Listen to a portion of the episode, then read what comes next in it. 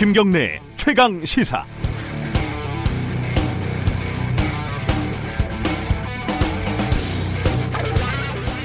문제의 미세먼지가 중국 책임이냐 아니냐. 중국 책임이라면 무엇을 요구할 수 있느냐. 논란이 큽니다. 대체적으로 보면 미세먼지의 평균 40% 정도는 중국에서 온 것으로 과학계는 추산을 하고 있습니다. 문제는 섣부르게 중국 책임론을 얘기하면 중국의 반발을 부를 것이 뻔하고 실질적으로 책임을 물을 방법도 마땅치 않다는 겁니다.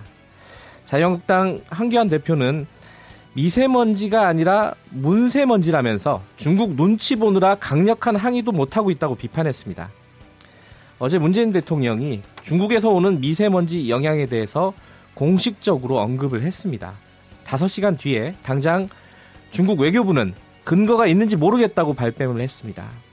그러자 이번에는 조선일보가 오늘 아침 문 대통령 미세먼지 발언으로 한중 갈등이 번지고 있다는 기사를 일면에 썼습니다. 이 기사에서는 야권에서 중국과 협의도 없이 청와대가 성급한 대책을 내놨다는 비판이 나온다고 언급을 했습니다.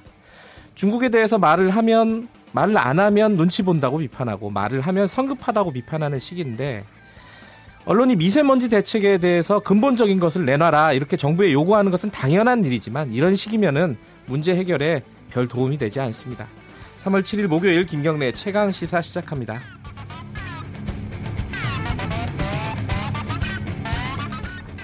주요 뉴스 브리핑부터 가겠습니다. 고발 뉴스 민동기 기자 나와 있습니다. 안녕하세요. 안녕하십니까. 오늘 출근길은 어제보다는 조금 낫죠? 좀 나은데요. 예. 별 구분은 안 되는 것 같습니다. 네. 자, 국가 재난으로 지정이 된, 될 거라면서요? 네, 여야가 미세먼지를 국가 재난 사태에 포함시키기로 합의를 했습니다. 네. 관련 법안들을 오는 13일 국회 본회의에서 처리하기로 했는데요.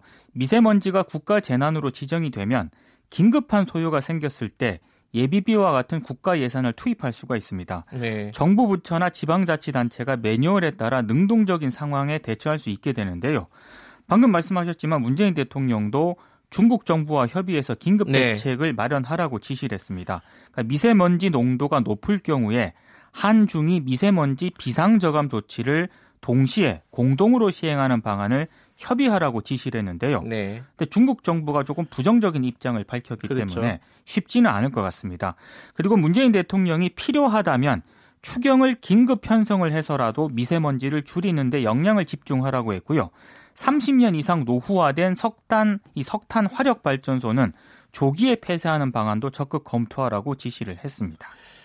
중국은 우리나라에서 발생한 미세먼지가 중국으로 오기도 한다 이런 식으로 또 얘기하더라고요. 그렇습니다. 이 정책적인 난맥 이게 상당히 굉장히 어려운 정책이잖아요. 환경 정책이라는 게 그렇죠. 관련해서는 3부에서 좀 자세히 다루도록 하겠습니다. 이명박 전 대통령이 구속된 지 근 1년 만에 석방이 됐습니다. 349일 만에 석방이 됐습니다. 네. 아, 재판부는 고령과 건강 문제를 이유로 하는 보석 청구는 받아들이지 않는다면서 네. 병보석이 아니다라는 점을 분명히 했는데요. 대신에 구속 만기까지 충실한 재판을 마치기가 어렵기 때문에 임의적인 보석 사유가 있다 이렇게 인정을 음, 했습니다. 네. 이게 무슨 얘기냐면 법원의 법관 정기 인사에 따라서 최근 재판장이던 김인겸 부장판사가 법원 행정처 차장으로 갔거든요. 네. 그런데 이제 다음 달 8일까지가 항소심 구속 기간인데 재판부가 바뀌었기 때문에 충분한 심리가 이루어지기 어렵다고 이제 재판부가 판단을 했습니다. 네.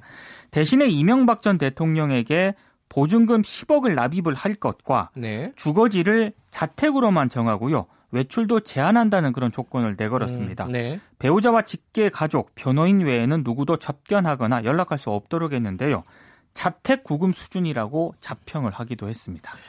건강에 안 좋다고 했는데 이건 좀 분분해요. 어제 어, 보석 석방 돼가지고 나가는 모습을 보니까 그래도 또 건강해 보이긴 하더라고요. 변호인이 얘기한 것과는 좀 전혀 다른 그러니까요. 모습이어서 깜짝 놀랐습니다. 언제 저도. 금방 무슨 일이 일어날 것처럼 변호인은 얘기를 그렇죠. 했는데 네. 그, 그 정도는 아닌 것 같더라고요.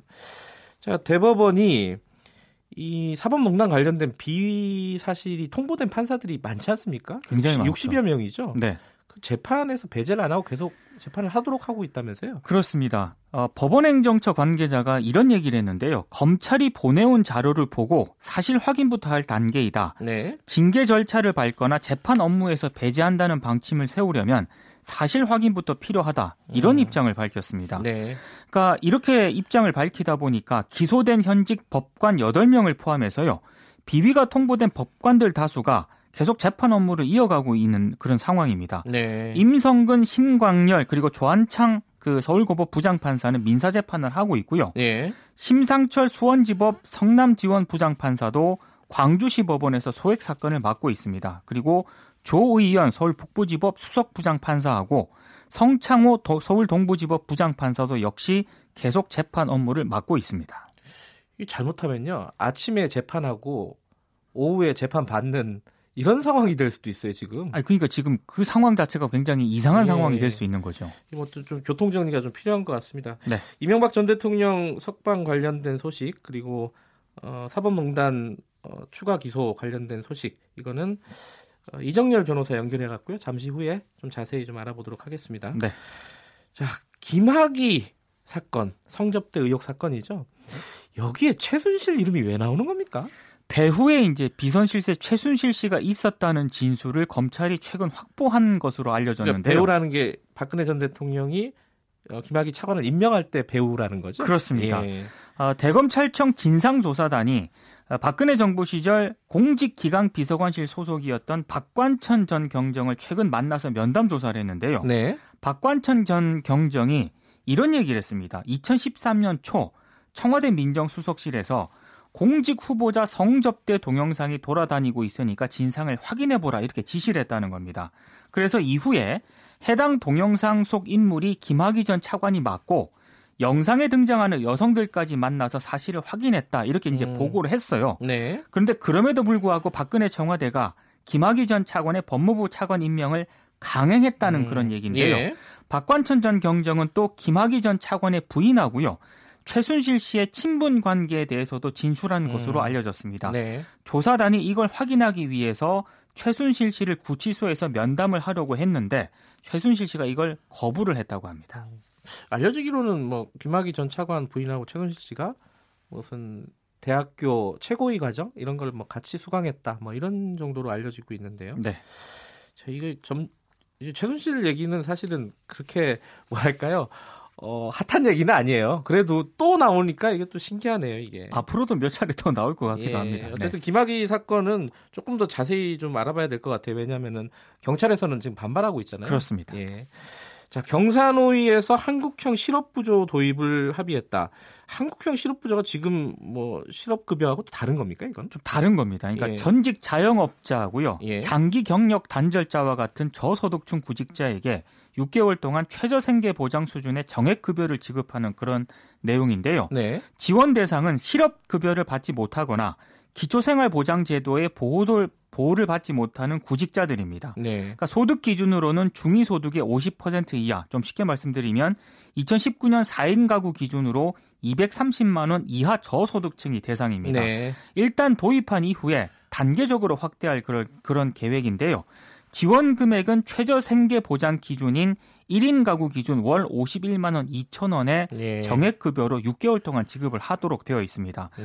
원래 오늘 그 문재인 대통령이 참석을 해서 본위원회를 열어서 이 합의안을 확정을 하려고 했었는데 네. 이게 지금 경사노위 안에 그 청년 여성 비정규직 노동자 위원이 있거든요. 네. 불참하기로 해서 이 계획은 무산이 됐습니다. 아, 대통령도 그럼 참석을 안 하는 거죠. 그렇습니다. 예. 이 경사노위 본위원회는 노사정을 대표하는 위원 18명으로 구성이 되어 있는데 노사정 가운데 어느 한쪽 위원의 절반 이상이 출석을 해야 의결 종족수가 충족이 되거든요. 네. 근데 지금 민주노총이 불참을 했기 때문에 노동계를 대표하는 위원이 현재 4명입니다. 근데 이 가운데 청년 여성 비정규직이 한꺼번에 빠지게 되면 한 명밖에 안 남거든요. 아이고 그래요. 그래서 예. 의결 종족수를 충족할 수가 없게 됐습니다. 네. 그러니까 탄력 근로제 개선 합의에 따른 반발로 풀이가 되고 있습니다.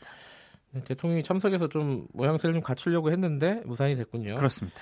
자, 전두환 씨 소식이 하나 있어요. 이게 어떤 건- 어떤 얘기죠? 연희동 자택을 공매로 넘긴 것은 부당하다면서 소송을 제기를 했는데요. 네. 그 검찰이 미납 추징금 환수를 위해서 연희동 자택을 공매 물건으로 등록을 했는데 지난달 두 차례 공매에서 유찰이 되지 않았습니까? 근데 전두환 씨가 제3자인 이순자 씨 명의의 연희, 연희동 자택에 대해서 추징금 환수를 집행한 것은 위법이다 이렇게 주장을 음, 했고요. 네. 그리고 이순자 씨가 연희동 자택을 1980년 이전에 취득을 했기 때문에 이른바 전두환 추징법에 따라서 압류할 수 있는 범죄 행위자의 제3자 재산이 아니다라고 주장을 아, 하고 있습니다. 법적인 다툼을 한번 해보자 이런 거군요. 그렇습니다. 여기까지 듣겠습니다. 고맙습니다. 고맙습니다. 주요 뉴스 브리핑 고발뉴스 민동기 기자였습니다. KBS 일라디오 김경래 최강 시사 듣고 계신 지금 시각은 7시 35분입니다.